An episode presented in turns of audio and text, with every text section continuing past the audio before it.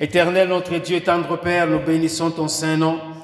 Nous te louons, nous te glorifions, Seigneur, car tu es grand et nul n'est comparable à toi comme nous venons de le chanter. Seigneur, merci pour ta présence au milieu de nous. Merci de nous fortifier. Merci de guérir, Seigneur, nos bien-aimés qui sont malades en ce jour. Merci, Seigneur, d'assister ceux qui sont dans le besoin. Merci de fortifier ceux qui sont au travail. Merci, Seigneur, de prendre soin de ceux qui sont en voyage. Éternel notre Dieu, et dans toutes les situations possibles, Seigneur, que ta bonne main, Seigneur, repose sur tes enfants. Sois béni et sois glorifié, éternel notre Dieu, car Seigneur, toi, tu es notre seul secours. Nous comptons sur toi, Seigneur, nous nous appuyons sur toi et que ta grâce, Seigneur, puisse éclairer notre chemin. Seigneur, nous nous abandonnons entre tes saintes mains afin que toi, tu puisses régner dans nos cœurs. Laisse que cette parole que nous allons partager aujourd'hui nous permette, Seigneur, Alléluia, de pouvoir nous édifier, de pouvoir nous bâtir, de pouvoir grandir dans la foi, de pouvoir nous élever dans la foi pour atteindre la stature parfaite de Jésus-Christ. C'est en son nom que nous avons ici prié. Amen. Amen. Oh, gloire au Seigneur, gloire à Jésus. Merci Seigneur parce que tu es là, présent au milieu de nous. Comme je l'ai dit tout à l'heure dans mon introduction, dans le préambule si vous voulez, le titre du message aujourd'hui c'est Faire attention au piège de l'ennemi. Donc fais attention ou attention au piège de l'ennemi. Et c'est chacun de nous qui doit faire attention au piège de l'ennemi. Le texte sur lequel nous allons nous appuyer se trouve dans l'évangile de Jean au chapitre 8 du verset 1er jusqu'au verset 11. Il s'agit donc euh, de ce texte qu'on appelle, euh, en fait, la femme qui avait été accusée en flagrant délit d'adultère. Nous tirons donc ce texte euh, de ce chapitre 8 du verset 1er dans l'évangile de Jean. Je vais lire la parole au nom du Seigneur. Jésus se rendit à la montagne des Oliviers, mais dès le matin, il alla de nouveau dans le temple et tout le peuple vint à lui. S'étant assis, il les enseignait. Alors les scribes et les pharisiens amenèrent une femme surprise en adultère. Et la plaçant au milieu du peuple, ils dirent à Jésus, Maître, cette femme a été surprise en flagrant délit d'adultère. Moïse, dans la loi, nous a ordonné de lapider de telles femmes. Toi donc, que dis-tu? Il disait cela pour l'éprouver afin de pouvoir l'accuser. Mais Jésus s'étant baissé écrivit, écrivait pardon, avec le doigt sur la terre. Comme il continuait à l'interroger, il se releva et leur dit, que celui de vous qui est sans péché jette le premier la pierre contre elle. Et s'étant de nouveau baissé, il écrivait sur la terre. Quand ils entendirent cela, accusés par leur conscience, ils se retirèrent un à un, depuis le plus âgé jusqu'au dernier. Et Jésus resta seul avec la femme qui était là au milieu. Alors, s'étant relevé et ne voyant plus que la femme, Jésus lui dit, Femme, où sont ceux qui t'accusaient? Personne ne t'a-t-il condamné? Elle répondit, Non, Seigneur. Et Jésus lui dit, Je ne te condamne pas non plus, va et ne pêche plus. Amen. Va et ne pêche plus.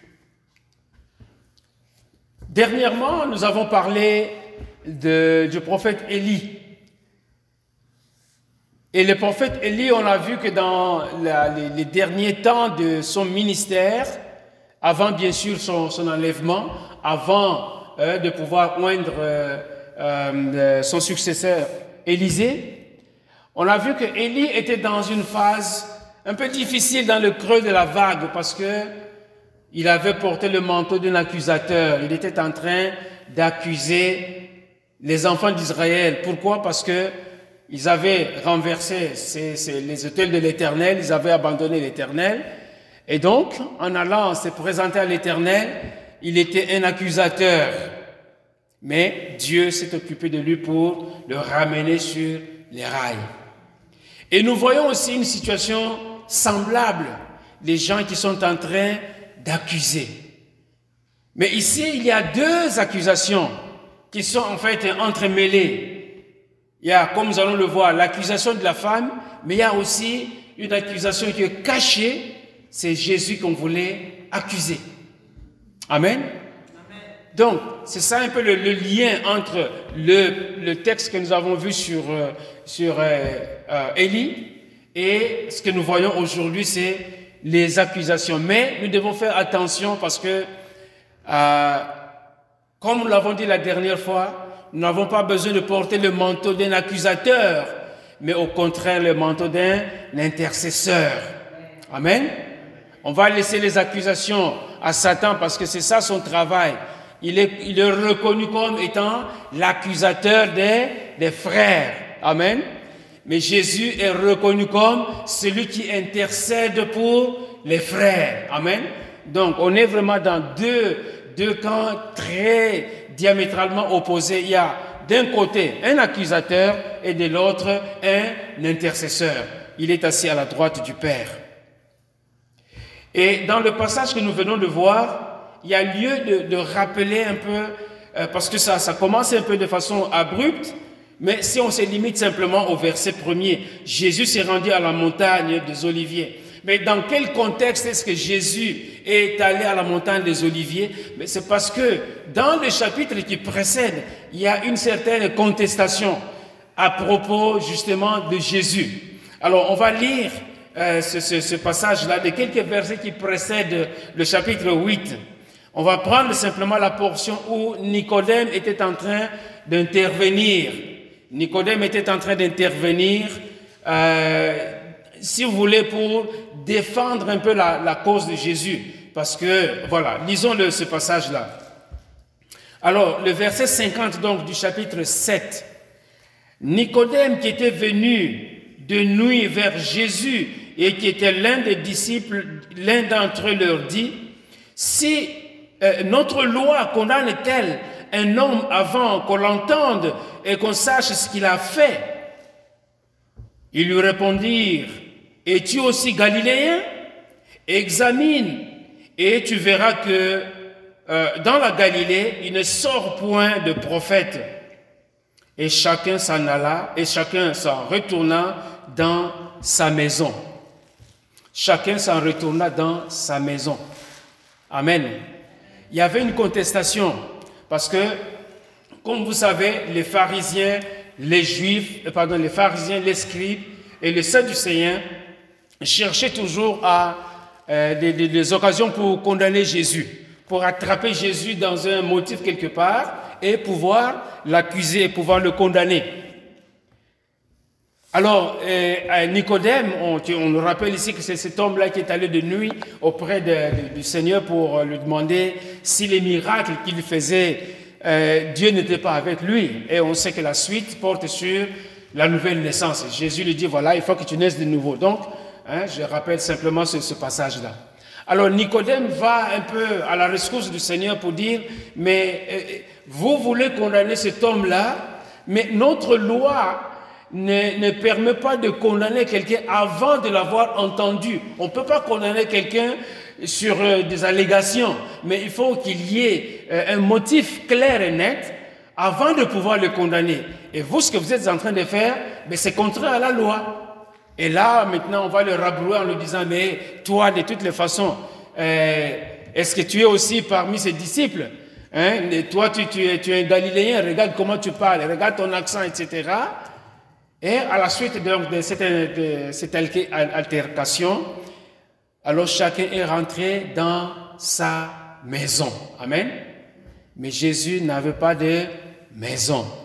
Qu'est-ce qu'il a fait? Il est allé sur la montagne des, des Oliviers. Pendant que les gens sont rentrés chez eux à domicile, Jésus, la Bible nous dit, Jésus s'est rendu à la montagne des Oliviers. Amen.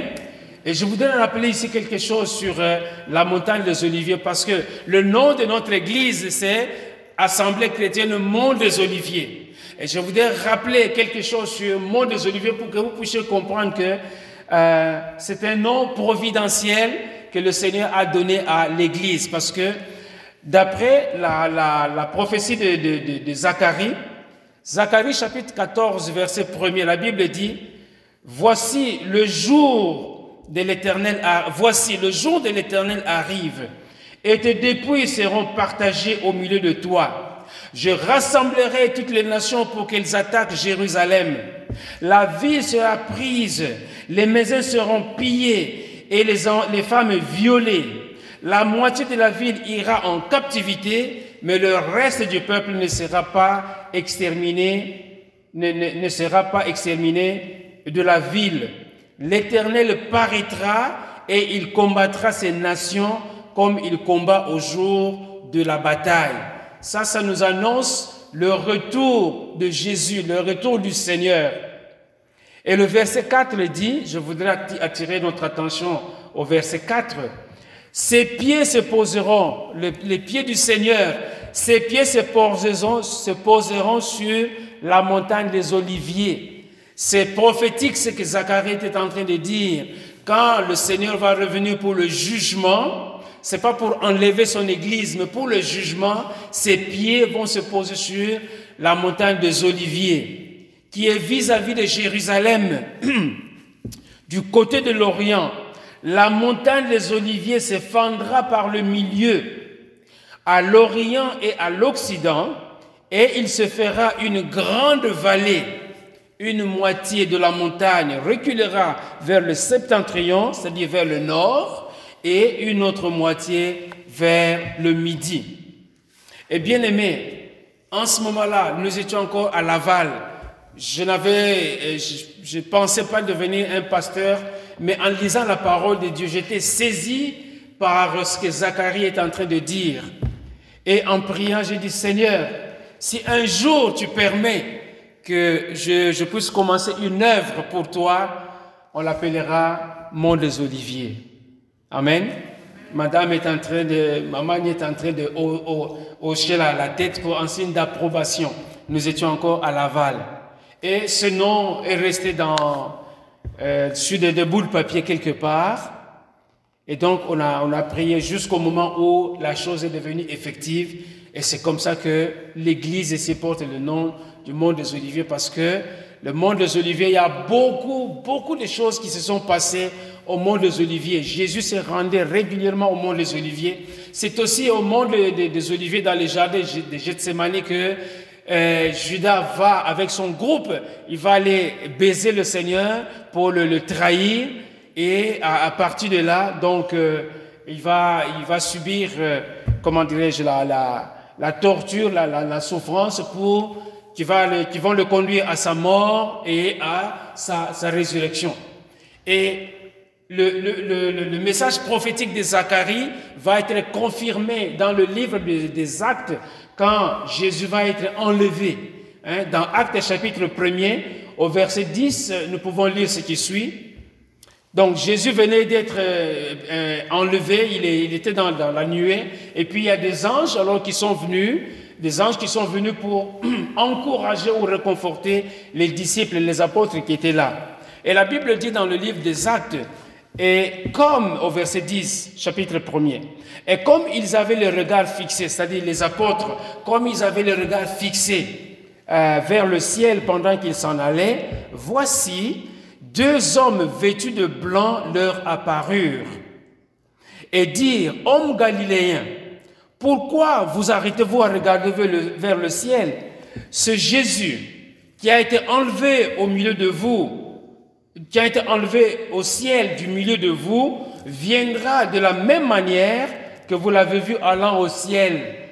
C'est Jésus que vous avez vu et qui vous a été enlevé du milieu de vous, qui est allé, qui est monté. Il va revenir de la même manière comme il est allé au ciel, comme vous l'avez vu.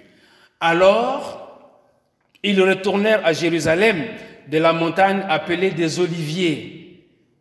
qui est près de Jérusalem, à la distance d'un chemin de sabbat, donc à environ euh, un kilomètre, parce que euh, le sabbat, on ne pouvait pas se déplacer, on ne pouvait pas faire grand-chose, mais la, distance qui était permise de, pouvoir faire, c'est un chemin de sabbat qu'on appelle ça, c'est environ un kilomètre. C'est ça qui leur était permis de, pouvoir faire. Et donc, nous voyons que Jésus, hein, là, où, ils étaient, eh bien, il s'est rendu à la montagne, c'était à Jérusalem, pendant que les gens rentraient dans leur, leur maison, lui, il est allé seul sur euh, la montagne des Oliviers. Et la Bible nous dit que, mais dès le matin, il alla de nouveau dans le temple et tout le peuple vint à lui. Amen. Les gens, après euh, toute la dispute qui a eu lieu, les gens sont rentrés chez eux. Lui, il est allé sur la montagne des Oliviers et le matin, voilà, le voilà qui rentre au temple pour pouvoir enseigner le peuple, enfin les, gens qui étaient là, qui devaient devenir le peuple de Dieu, parce que euh, certains n'étaient pas encore euh, devenus ses, disciples, d'autres étaient là pour, euh, pour comment entendre la parole de Dieu et peut-être être convertis dans la suite. Donc, et quand Jésus était dans le temple, c'était pas pour s'amuser, mais c'était pour parler de son Père, pour parler des choses de Dieu, pour parler du royaume des cieux, pour parler de ce que Dieu est. Comme nous l'avons chanté, Dieu est bon. Amen. Il a parlé de la, de, la part de Dieu pour annoncer la, la, la, la grandeur du Père, comment euh, Dieu nous aime. Donc il a parlé de l'amour de Dieu, hein, ce que nous appelons globalement la parole de Dieu. Non pas comme nous la voyons dans la, dans la Bible, mais elle nous est, elle nous est rapportée Hein, que ce soit dans l'Ancien Testament ou dans le Nouveau Testament, Jésus, dans ses enseignements, faisait souvent référence à beaucoup de situations qui s'étaient passées dans l'Ancien Testament, dans ce que nous appelons l'Ancien Testament. Et donc, la scène à laquelle nous allons assister se passe dans le temple. Voyez-vous, un lieu de recueillement, un lieu de prière, un lieu d'adoration, mais un jour, quand il y avait des, des changeurs qui, faisaient des, des, comment, des, affaires dans l'église, Jésus a pris un fouet et il a commencé à renverser les, les tables de, ces échangeurs en leur disant que vous venez de faire ou vous faites de la, de la maison de mon Père, qui est une maison de prière et d'adoration, vous en faites une caverne de voleurs. Et il les a chassés. Et les pharisiens sans scrupules, alors que Jésus est en train d'enseigner, et ils arrivent là-bas, voilà. Euh, le verset 2 dit, mais dès le matin, il alla de nouveau dans le temple et tout le peuple vint à lui. S'étant assis, il les enseignait. Donc Jésus était en train d'enseigner. Et imaginez qu'en train d'enseigner, alors il y a des, gens qui maintenant, qui surgissent, qui entrent dans le temple, et c'est ce que le verset 3 nous dit. Alors les scribes et les pharisiens emmenèrent une femme surprise en adultère.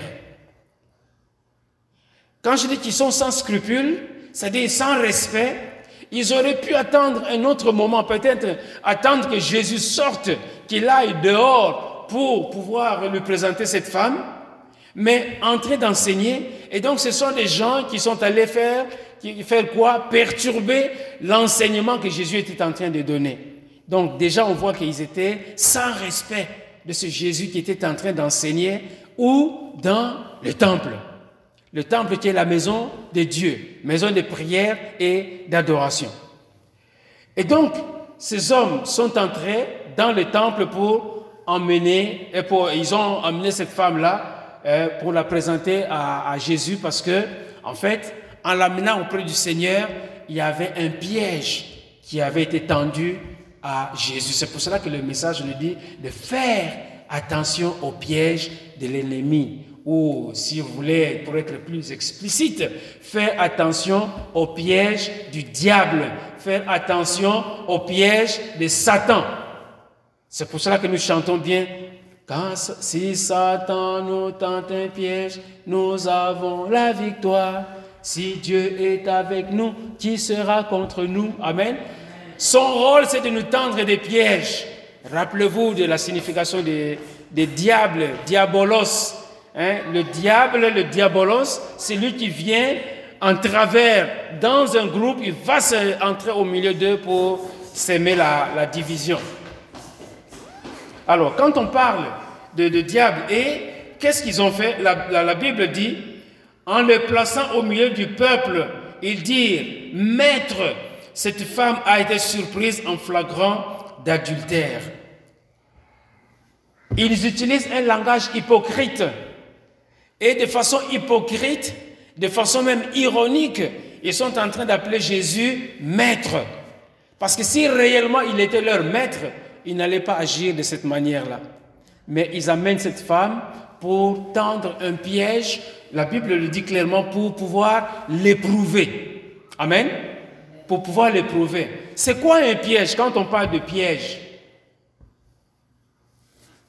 euh, Quand j'étais dans mon, coin du pays, au village, je tendais des pièges pour, soit pour attraper des, oiseaux ou pour attraper des petits animaux.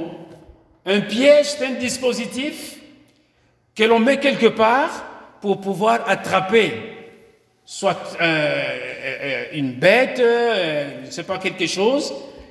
C'est un engin pour pouvoir prendre quelqu'un ou quelque chose par surprise.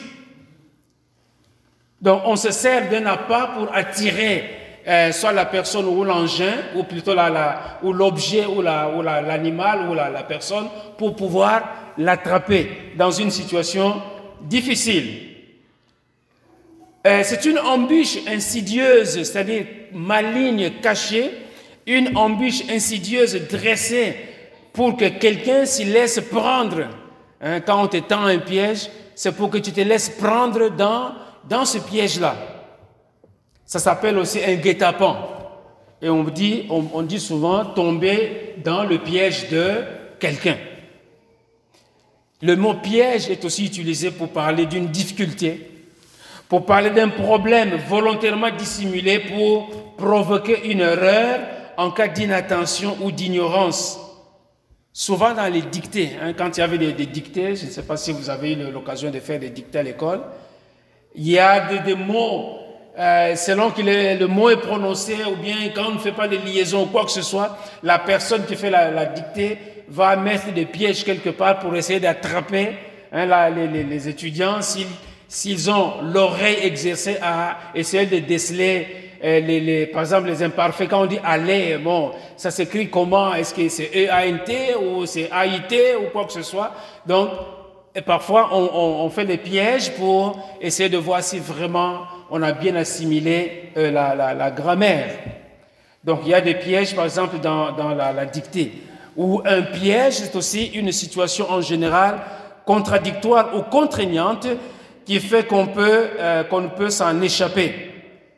Euh, et on dit souvent que le piège, se, se referme sur soi-même. Donc on est dans, dans une situation qui devient contradictoire, embarrassante, et puis bon, on s'enferme dans, ce piège. Et donc c'est dans, un peu dans cet esprit-là que les, les, les, les, religieux juifs, pharisiens et, scribes sont allés trouver Jésus en lui disant, Maître, euh, la loi mais euh, euh, alors, les, scribes et les, pharisiens amenèrent donc une femme surprise en adultère et la plaçant au milieu, de, euh, au milieu du peuple, il dit à Jésus, donc c'est le verset 4, Maître, cette femme a été surprise en flagrant délit d'adultère. Donc, les pharisiens et les scribes voulaient que Jésus soit un juge, que Jésus puisse juger les, les, les, hommes, euh, plutôt que Jésus puisse juger cette femme-là, mais Jésus ne va pas se laisser prendre euh, dans le piège, parce que ce n'était pas la première fois que euh, les, pharisiens et les scribes emmenaient Jésus en, jugement. une des occasions, c'est celle que nous trouvons dans Matthieu chapitre 12, verset 22 et suivant. La Bible dit, alors, oh, excusez-moi.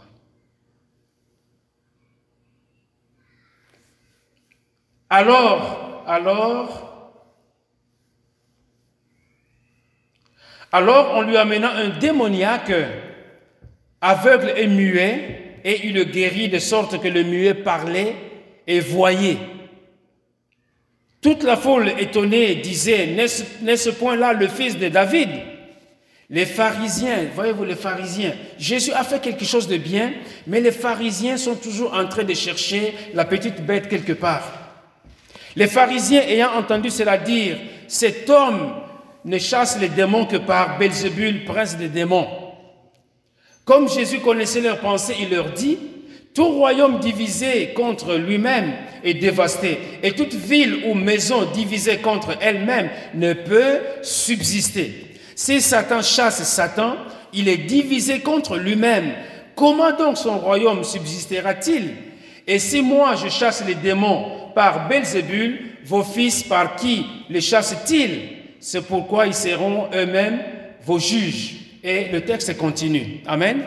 Donc ici aussi, dans cette occasion, Jésus venait de faire du bien à une personne, mais les, pharisiens trouvent une occasion pour pouvoir l'accuser et on dit, ah, mais Jésus, ce qu'il est en train de faire, c'est parce qu'il y a Belzébul en lui. Et Jésus renverse la, la situation en disant, mais comment est-ce que, si vraiment c'est pas Belzébul Comment est-ce que Belzébul, Satan peut être contre lui-même? C'est contradictoire. Donc, votre jugement, votre raisonnement est complètement ridicule, il est complètement faux. Et le piège que les, pharisiens les scribes avaient tendu à Jésus, pour eux, il paraissait simple, il, paraissait facile que bon, euh, parce qu'il va devoir se prononcer sur le cas de cette femme, mais Jésus. ces gens-là s'adressaient à qui?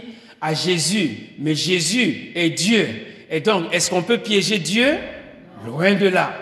Amen. Donc, le raisonnement est tellement petit que il pensait que, ah, cette fois-ci, on va l'attraper parce que Jésus va se mettre dans l'embarras. Jésus va être dans l'embarras. Comment ça? Si, parce qu'ils ont évoqué la loi de Moïse. Alors, si euh, il s'exprime, il exprime son opposition, parce qu'ils disent, voilà, cette femme-là, il faut pouvoir la, la lapider. Si Jésus dit, euh, non, il ne faut pas la lapider, alors qu'est-ce qui va arriver?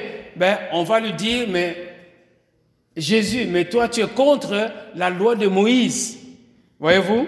La loi de Moïse nous dit de pouvoir lapider, c'est ça qui, est dit. La loi de Moïse nous dit de pouvoir lapider de telles femmes. OK? Donc si Jésus dit, voilà, il, faut, euh, il s'oppose, il ne faut pas lapider cette femme, on va lui dire, ah, tu es contre la loi de Moïse. Voyez-vous?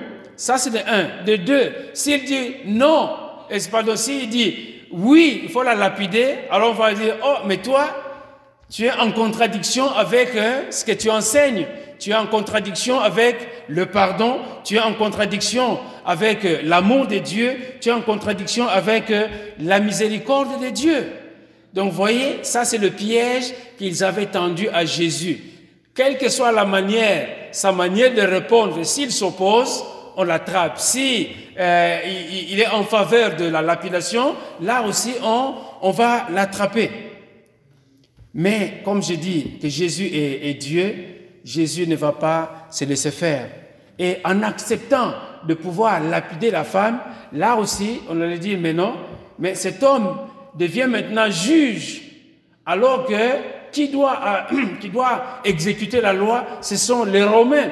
Donc, il est contre les Romains. Donc, de, toute manière, le, le piège était là, soit contre lui, contre la doctrine de Christ, contre, enfin, donc, la, le, le, message de, de, Dieu qu'il véhiculait, ou contre euh, la loi de Moïse, et aussi contre euh, les, les, les, Romains qui, qui, qui, gouvernaient à l'époque.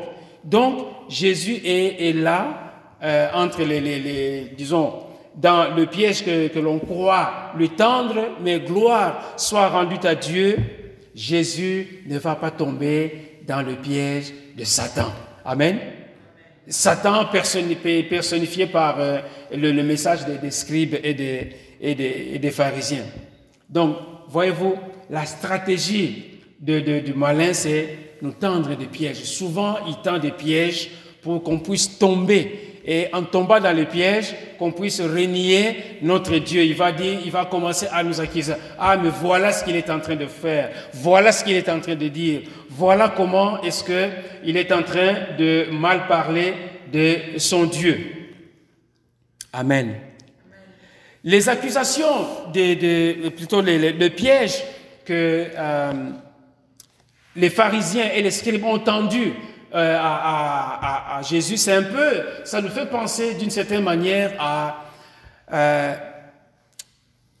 la situation que Pénina avait vécue, hein, la situation qu'elle avait vécue aux côtés de, plutôt Anne, aux côtés de, sa rivale Pénina, femme de Elkana, dans le livre de, Samuel. Quand on lit ce, livre, on voit que au début, surtout au premier chapitre, on, euh, on nous parle de euh, de, Elkana qui avait ses, deux femmes et euh, la première, Pénina, avait des, enfants alors que Anne n'en avait pas. Et Pénina donc, euh, était en train de mortifier, c'est-à-dire de, comment, de rabaisser hein, sa, coépouse parce qu'elle était stérile et n'avait pas d'enfants. Mais qu'est-ce qu'on remarque auprès de, de Anne? C'est que elle est restée loyale, elle est restée attachée à son Dieu. Elle priait, elle continue de prier, même quand il fallait donner euh, apporter des, des, des, des, offrandes, mais Anne ne s'est pas laissée abattre par les, les remontrances de sa coépouse. Elle a persévéré dans la prière et l'Éternel a écouté sa prière et l'Éternel a entendu sa prière et donc euh, euh, il lui a donné Samuel et on connaît la suite de, de l'histoire. Alors maintenant, qu'est-ce que Jésus fait? Parce qu'il est devant, on le met, si vous voulez, dans, dans un dilemme. Qu'est-ce que Jésus va faire? Jésus va commencer à écrire par terre. Hein? Il regarde par terre, il écrit. Et euh, lisons ce, ce, hein, le, texte pour nous remettre dans, dans le, le, le texte lui-même. Euh, Comme il continuait, pardon, verset 6, la Bible dit, il disait cela pour l'éprouver afin de pouvoir l'accuser. Mais Jésus s'étant baissé, voilà, Jésus s'étant baissé, écrivait avec le doigt sur la terre. Et comme il continuait de l'interroger, il se releva et leur dit que celui de vous qui est sans péché jette le premier la pierre contre elle. Amen. Donc Jésus, qu'est-ce qu'il fait? Euh, il est en train d'écrire. Les gens, les, pharisiens, les scribes continuaient à lui, à lui dire, Maître, mais réponds-nous, euh, fais quelque chose, dis quelque chose. Mais Jésus était en train d'écrire. Et là, on ne peut pas dire c'est quoi, qu'est-ce que Jésus est en train d'écrire, parce que la Bible ne, ne nous dit pas ce qu'il était en train d'écrire. Amen. Ça nous fait penser peut-être à un peu comme euh, Dieu avait écrit les, les les, les, lois sur la, la, tablette. Ça peut nous amener à, à cette, cette image-là. Est-ce que Jésus était en train comme de d'écrire la loi? On ne sait pas, mais euh, une chose est certaine, c'est que il était en train d'écrire sur le, sable. Le vent peut-être a emporté les, les écrits, qu'importe, mais c'était pour ne pas, pour amener les, les, les pharisiens à pouvoir réfléchir sur l'acte qu'ils venaient de poser. Parce que dans leur façon de présenter la chose, euh, le, péché d'adultère n'est pas commis par une seule personne. Il y a certainement un homme qui était là quelque part, mais où est cet homme-là les pharisiens ne l'ont pas présenté. Ils ont juste pris la femme pour l'amener devant le, maître et lui demander de porter des accusations. Donc déjà, dans leur procédure, ils étaient en défaut parce que les deux personnes devaient être emmenées sur place et pouvoir les lapider. Au lieu même de demander à Jésus de pouvoir le faire parce que eux, c'est eux qui étaient en droit de pouvoir exécuter la loi, mais comme leur dessein était euh, maléfique, alors ils ont dit, bon, on va emmener cet homme auprès de Jésus pour pouvoir obtenir de lui un motif d'accusation. Et Jésus, comme je dis, ne va pas tomber dans le piège, mais il va toucher quoi? Leur conscience. Ils vont toucher, il va toucher leur conscience et il va sortir le mot péché. Il dit, ah, que celui qui n'a jamais commis, que celui euh, que celui de vous qui est sans péché jette le premier la pierre contre elle. Que celui qui est sans péché jette la pierre, hein, la pierre contre elle. Et là, la Bible dit que ils ont commencé à réfléchir parce que chacun, dans sa vie, devait se voir comme un pécheur. Et si eux aussi étaient des pécheurs, pourquoi est-ce qu'ils devaient lancer la pierre sur cette femme qui, semble-t-il, avait été attrapée en flagrant délit d'adultère Amen. Et donc, Jésus ne répond pas du tic au tac à ces gens-là, mais il fait appel à la conscience. Il va viser d'abord la conscience de la personne pour pouvoir emmener la personne à réaliser son état. Et alors, à partir de là, la suite va, va, va s'accomplir. Et c'est comme ça que Jésus agissait. C'est comme dans euh, la, guérison de, de, de, de quelqu'un qui avait la, la lèpre. Euh, dans Luc chapitre 5, verset 17 euh, et suivant, l'homme était paralysé, pardon. La Bible dit, un jour, Jésus enseignait. Voilà. Des pharisiens et des docteurs de la loi étaient, étaient là assis, venus de tous les villages de la Galilée et de la Judée et de Jérusalem, et la puissance du Seigneur se manifestait euh, par des guérisons. La puissance du Seigneur se manifestait par des guérisons. Et voici des gens portant sur, sur un lit un homme qui était paralytique chercher à, faire, euh, à le faire entrer et à le placer sous ses regards au pied du Seigneur. Comme il ne savait pas comme il ne savait pas où l'introduire à cause de la foule, ils montèrent sur le toit et ils le descendirent euh, par une ouverture avec son lit au milieu de l'assemblée devant Jésus. Voyant, euh, leur, voyant leur foi, Jésus dit, Homme, tes péchés te sont pardonnés. Ah, les scribes entendent ça, tes péchés te sont pardonnés. Verset 21, la Bible dit, les scribes et les pharisiens se mirent à raisonner. Voyez-vous, ils ne sont toujours pas d'accord. Les scribes et les pharisiens se mirent à raisonner et à dire, qui est celui qui profère des blasphèmes? Qui peut pardonner les péchés si ce n'est Dieu seul?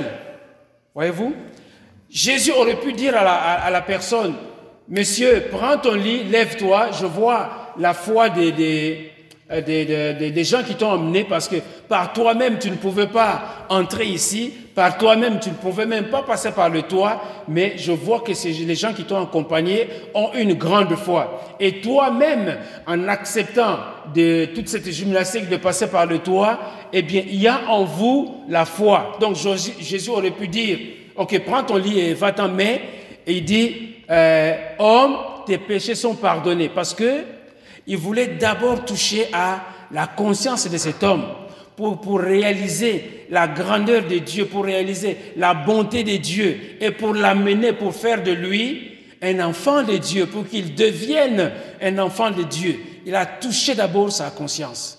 Et c'est comme ici les, avec les, pharisiens. Jésus va toucher leur conscience en, leur disant, mais qui d'entre vous n'a jamais péché? Qu'il lance la première pierre à cette femme-là. Et chacun d'eux a commencé, la Bible dit, en commençant par le plus âgé, le plus vieux, parce que c'est lui, à cause de l'âge, qui a certainement commis le plus grand nombre de péchés, et chacun alors a commencé à disparaître tranquillement. Comme on dit, hein, prendre les larges bien, fuir à l'anglaise. Je ne sais pas ce que les Anglais disent par rapport aux Français, mais on nous a appris que c'est fuir à l'anglais, c'est-à-dire euh, s'en aller euh, vraiment très discrètement. Dans Jean chapitre 11, verset 42, la Bible dit, Pour moi, je savais que tu m'exauces toujours, mais j'ai parlé à cause de la foule qui m'entoure, afin qu'il croient que c'est toi qui m'as envoyé.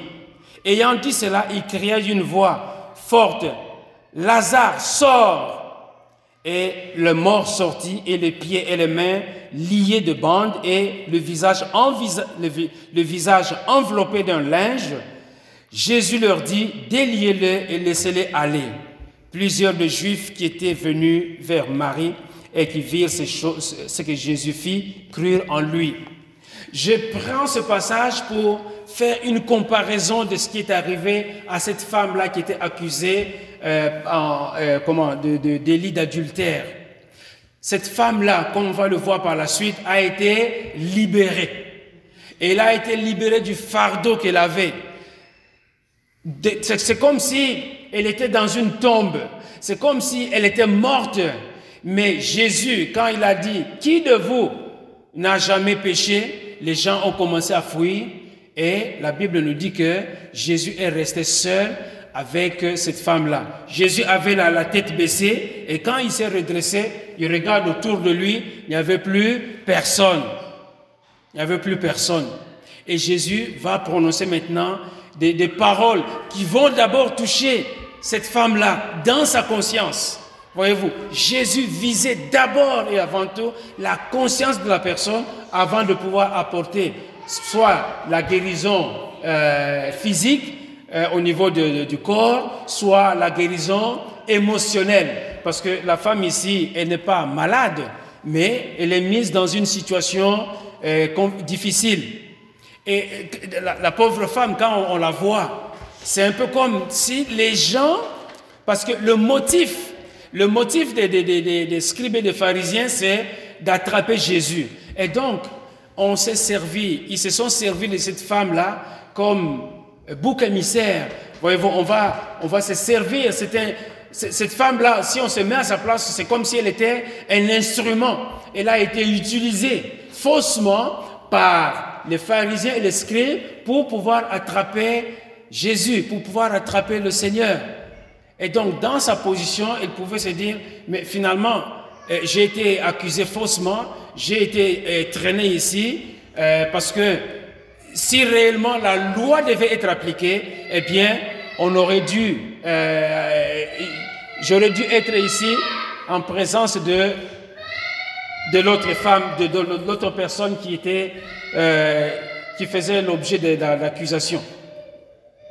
Donc pour elle, quand Jésus lui dit, euh, quand Jésus lui dit, elle, répond non Seigneur, et Jésus lui dit, je ne te condamne pas non plus, va et ne pêche plus. C'était une libération pour elle. Parce qu'elle reçoit le pardon de, son péché ou de ses péchés, parce qu'elle est réhabilitée d'abord par Dieu lui-même avant d'être réhabilitée dans la société et donc c'est une libération. C'est un peu comme euh, Lazare qui est sorti du tombeau, qui est à qui on a on avait mis des, des, bandages, mais qui est devenu libre. Donc il peut continuer la vie. Et cette femme pouvait continuer une nouvelle vie. Maintenant c'était c'est une nouvelle vie en Christ. Amen. Parce que Christ l'a restauré, Christ l'a lavé, Christ l'a accepté, Christ l'a pardonné, Christ a exercé sa miséricorde auprès de, cette, femme.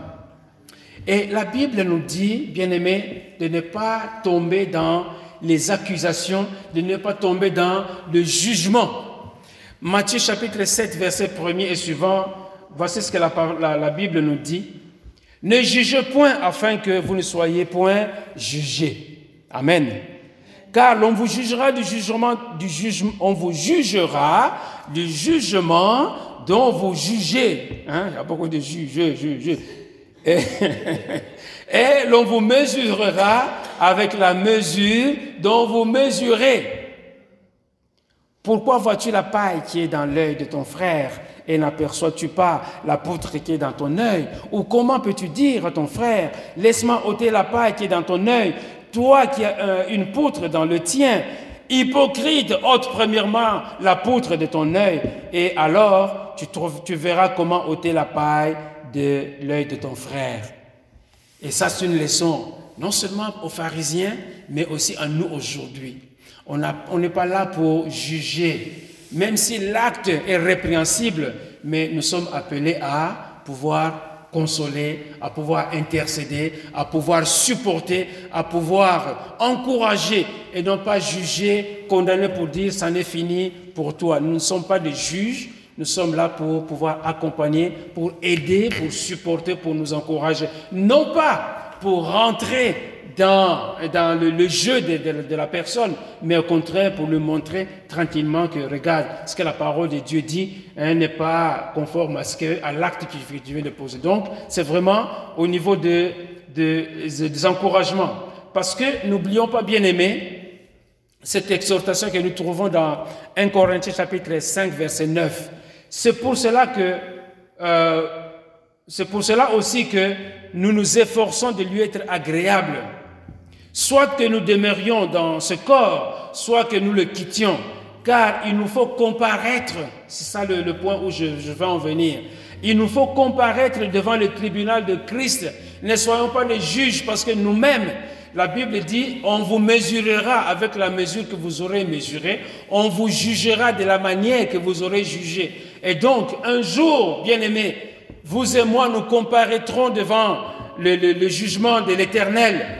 Car, verset 10, car il nous faut tous comparaître devant le tribunal de Christ, afin que chacun reçoive selon le bien ou le mal qu'il aura fait, étant dans son corps. Donc c'est maintenant le bien et le mal que nous aurons fait sont enregistrés, sont consignés quelque part. Euh, un jour, bien aimé, nous serons devant le tribunal de Jésus-Christ pour comparaître euh, par rapport ou en fonction du bien ou du mal que nous aurions fait pendant que nous sommes encore dans ce corps. Et donc pas, pas pendant que nous serons morts, parce que quand nous serons morts, il n'y a plus rien à faire. C'est pendant que nous sommes encore dans ce corps que le bien ou le mal que nous aurions fait, eh bien, ce sont des choses qui seront comptabilisées devant le tribunal de Christ. Verset 11. Connaissant donc la crainte du Seigneur, nous cherchons à convaincre les hommes. Dieu nous connaît et j'espère que dans vos consciences, vous vous connaissez aussi. Donc l'apôtre Paul, quand il dit, quand j'annonce la, la, parole à Éphèse, à Corinthe, je ne sais pas partout dans toutes les villes, c'est pour amener les gens à pouvoir accepter le Seigneur, à marcher dans le voie du Seigneur. Autrement, il y a le tribunal qui nous attend où on devra comparaître. Et si tu n'es pas conforme à la parole de Dieu, si tu n'es pas né de nouveau, si tu n'es pas un enfant de Dieu, eh bien, euh, le, comment le jugement va être fatal. Donc, en regardant Jésus, comment Jésus a déjoué le plan machiavélique des, pharisiens et des scribes, nous aussi nous devons faire attention aux ruses du diable.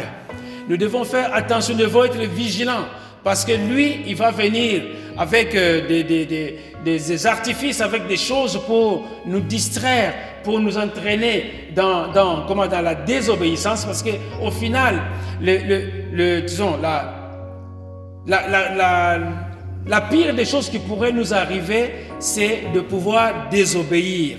Parce que déjà dans le jardin d'Éden, euh, Adam et Ève avaient désobéi à la parole de Dieu, au commandement que Dieu leur avait donné. Et donc, le péché vient sous le couvert de la désobéissance. Tout péché, c'est une désobéissance à la volonté de Dieu. Tout péché, c'est une désobéissance à la parole de Dieu. Et donc Satan veut nous entraîner dans la désobéissance ce que Dieu nous, montre. Et dans notre vie, comme dans notre ministère, nous devons faire attention pour ne pas désobéir à Dieu, mais au contraire, plaire à notre Dieu.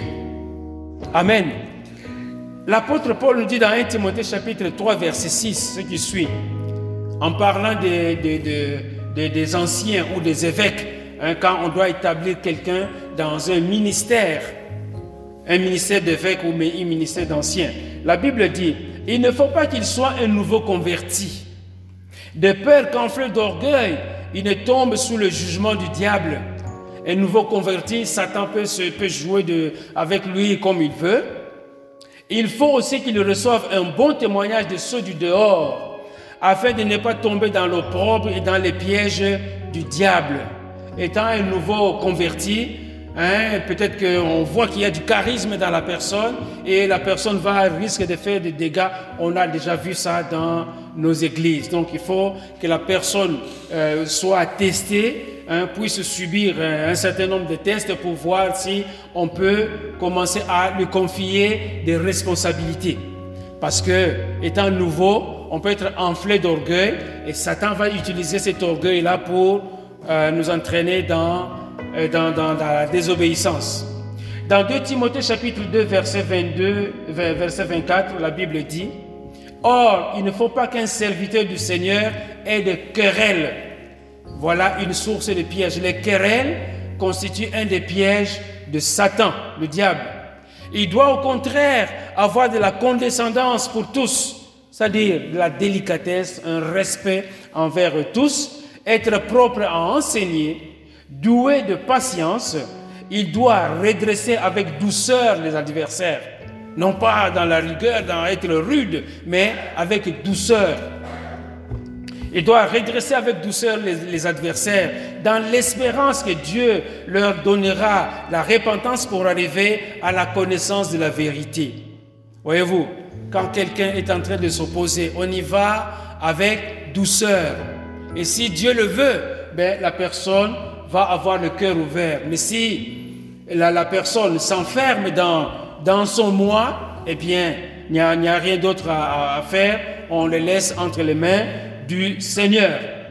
Donc, il doit redresser avec douceur les adversaires dans l'espérance que Dieu leur donnera la repentance pour arriver à la connaissance de la vérité et que, revenus dans leur bon sens, ils se dégageront des pièges du diable. Amen. Revenus dans leur bon sens, ils se dégageront des pièges du diable qui s'est emparé d'eux pour les soumettre à sa volonté. Amen. Voilà, c'est ce qu'on attend d'un serviteur de Dieu, d'une servante de Dieu, en exhortant les uns et les autres d'y aller avec patience, le remettre entre les mains du Seigneur et que le Seigneur puisse faire ce qu'il a à faire. Et on voit les résultats. Hein, au bout d'un certain temps, bon, si ça, ça perdure, qu'est-ce qu'on fait? Seigneur, je laisse cette personne entre tes saintes mains et que toi tu puisses agir. Amen. Parce qu'on dit, et que euh, Dieu leur donne la repentance pour arriver à la connaissance de la vérité. Ce n'est pas nous qui donnons la repentance, c'est Dieu qui donne la repentance. Amen. Voilà. Donc, je disais que cette femme-là était comme une bête qui était un peu traquée. On s'est servi d'elle, on l'a utilisée à des fins maléfiques pour en fait l'objectif ultime, c'est de pouvoir attraper le Seigneur. Et donc nous devons faire attention aux ruses du diable, aux pièges que Satan nous tend. Parce que Satan, euh, il cherche des, situations que peut-être nous créons, ou souvent que nous créons nous-mêmes, parce qu'on ne peut pas mettre les, choses toujours, ah, le diable a fait ceci, le diable, mais nous nous mettons dans les, situations nous-mêmes. Pensons un peu à David. Pendant quand Israël était en guerre, le général Uri et les autres sont partis. David est resté chez lui. Pour, lui, pourtant, il était un homme de guerre. Il aurait pu accompagner les hommes de guerre, mais il est resté chez lui dans l'oisiveté. Il est resté chez lui dans la solitude et en train de, marcher, je ne sais pas vers quelle heure dans, la journée. Alors, il a vu la, la femme qui prenait son bain et là, toutes les pensées sont devenues perverses et il est tombé dans le piège de pouvoir convoiter la femme du général Uri. Amen. Donc, la solitude, bien aimé, quand nous sommes dans la solitude, faisons attention parce que Satan risque d'utiliser ce moment pour venir nous agresser et nous suggérer des choses qui sont souvent, sinon toujours, contraires au à la parole de Dieu. Je n'ai pas une liste hein, de oh, trois choses à faire pour éviter les pièges du diable. voici cette chose pour euh, éviter les, les, pièges du diable. Voici dix choses. Je n'ai pas une liste à, donner à l'Assemblée pour dire, voici, quand vous faites 1, 2, 3, 4, 5, 6, 7, alors là, vous, vous, vous allez éviter les pièges du diable. Je n'ai pas une liste pareille. Mais ma recommandation, je reviens à la désobéissance. Tout péché, bien aimé, est un acte de désobéissance à la parole de Dieu, à la volonté de Dieu. Et donc nous avons besoin d'être euh, de demander la grâce du Seigneur pour ne pas tomber dans, euh, dans la, désobéissance. Amen. Nous ne sommes pas des juges, mais nous pouvons encourager, nous pouvons euh, prendre un, frère, une sœur et le, le, le, soutenir, parce que la Bible nous dit de nous soutenir les uns les autres. que ceux qui sont dans, dans le livre des Galates, la Bible dit que ceux qui sont forts puissent supporter ceux qui sont faibles, parce que un jour, Peut-être vous ou toi qui te prétends être fort, tu peux tomber, tu peux te trouver dans une situation difficile. Ce sont les autres qui vont venir te, te soutenir. Donc, bien aimé, la, leçon ou une des leçons que nous devons retenir ici, c'est que Satan ne va pas nous laisser tranquilles. Il va chercher par tous les moyens à placer des pièges ici et là. Mais nous ne sommes pas obligés de pouvoir nous engager sur ces pièges-là comme pour dire, voilà, moi je vais maintenant démontrer que je peux résister à, Satan, je peux résister au diable. Parce qu'il est plus malin que nous. Amen. C'est un être spirituel. Amen. C'est un être spirituel qui est plus malin que nous. Nous avons Christ, mais utilisons ce Christ pour pouvoir marcher dans le droit chemin. Utilisons Christ pour dire, Satan, même si tu viens avec des choses alléchantes, avec des choses euh, séduisantes, mais Christ vit en moi, alors je vais pouvoir, Christ me donne la force la capacité de pouvoir résister. Amen. On résiste au diable, on fuit le péché, on résiste au diable et il, a, il va finir par prendre la fuite lui-même. Amen. Voilà un peu la, disons la, tactique que nous, chrétiens, nous devons utiliser. Nous avons vu Jésus, hein, qui est Dieu, qui ne s'est pas laissé tomber dans le piège que les pharisiens et les scribes lui avaient tendu. Mais nous ne sommes pas Dieu, nous ne sommes pas Jésus. Notre force doit venir de lui. Notre, le discernement vient de lui. La sagesse vient de lui pour dire, ici, je vois clairement que c'est un piège que l'ennemi est en train de m'étendre. Et donc, je ne veux pas amorcer. C'est comme Quand on va à la pêche, hein, quand on va à la pêche, on met quoi? Il y, a, une hameçon, mais que l'on entoure d'un appât. Un l'appât, ça peut être des vers ou je ne sais pas quoi, que l'on jette dans l'eau. Le poisson, on va voir que, ah, ça c'est de la nourriture pour moi. Le poisson va mordre là-dedans et finalement, c'est le crochet qui va l'attraper et on va le sortir de l'eau. Voyez-vous, c'est exactement le, même principe. Satan, il tend des pièges. Il met de peau de banane quelque part. Quand tu marches sur la peau de banane, tu vas glisser, tu vas dire, ah, ça y est, je l'ai attrapé. C'est ça, sa technique. Amen. Mais quand on est en Christ, eh bien, il y a une peau de banane là-bas, il y a moyen de pouvoir l'éviter. Et quand on évite, non pas par nos capacités, par nos propres forces, mais en comptant sur la grâce de Dieu. Amen. Faisons attention, bien-aimés. Il est rusé. C'est le malin. Il est le père du mensonge. Il est le, il est le, destructeur. Il c'est un voleur. Et donc le voleur, il a des, stratégies. C'est comme aujourd'hui, les gens qui volent des, données, des données des gens dans les Hein, sur les, ce qu'on appelle les cyberattaques. ce sont des gens qui sont très intelligents, qui savent comment déjouer les, systèmes pour euh, euh, voler les données et commencer à, arnaquer les, gens en disant si tu veux que ta situation soit réglée, tu dois payer une rançon. Et quand tu te mets à, discuter avec eux, on va te compliquer la vie et tu risques de perdre euh, des, des, centaines, si pas des milliers de dollars pour euh, que ta situation redevienne, euh, disons, normale. Voyez, le vol et toutes ces choses-là, tous ces actes-là, ce sont, ce sont des choses qui relèvent du diable. Mais nous avons besoin d'être remplis du Saint-Esprit. Nous avons besoin de nous nourrir de la parole de Dieu. Donc, qu'est-ce que nous devons faire, bien-aimés? C'est méditer la parole de Dieu. C'est lire la parole de Dieu c'est prier. C'est la même recette qui revient et qui revient. La parole de Dieu, comme je le dis toujours, elle est incontournable. En tant qu'enfant de Dieu, c'est notre ressource, c'est la ressource que nous avons pour pouvoir lutter contre les ruses du malin. Amen. Nous devons faire attention aux pièges que Satan va mettre sur notre chemin. Le chemin est long, le chemin peut être épineux, mais quand on compte sur la grâce de Dieu, quand on dit Seigneur, je m'appuie sur toi, le Seigneur va mettre la lumière sur notre chemin. C'est pour cela d'ailleurs que la suite de ce texte parle de la lumière. Hein, après le, texte sur euh, la, femme accusée de en flagrant délit d'adultère, la Bible dit, je vais juste lire le verset 12, Jésus leur parla de nouveau et dit, je suis la lumière du monde. Ça c'est le verset 12. Nous nous sommes arrêtés au verset 11, mais le verset 12 dit, je suis la lumière du monde. Je, pardon, Jésus leur dit de nouveau, Jésus leur parla de nouveau et dit, je suis la lumière du monde. Celui qui me suit ne marchera pas dans les ténèbres, mais il aura la lumière de la vie. Amen. Donc, pour identifier les pièges de Satan, nous avons besoin de la lumière que donne Christ. Amen. Nous avons besoin de sa lumière.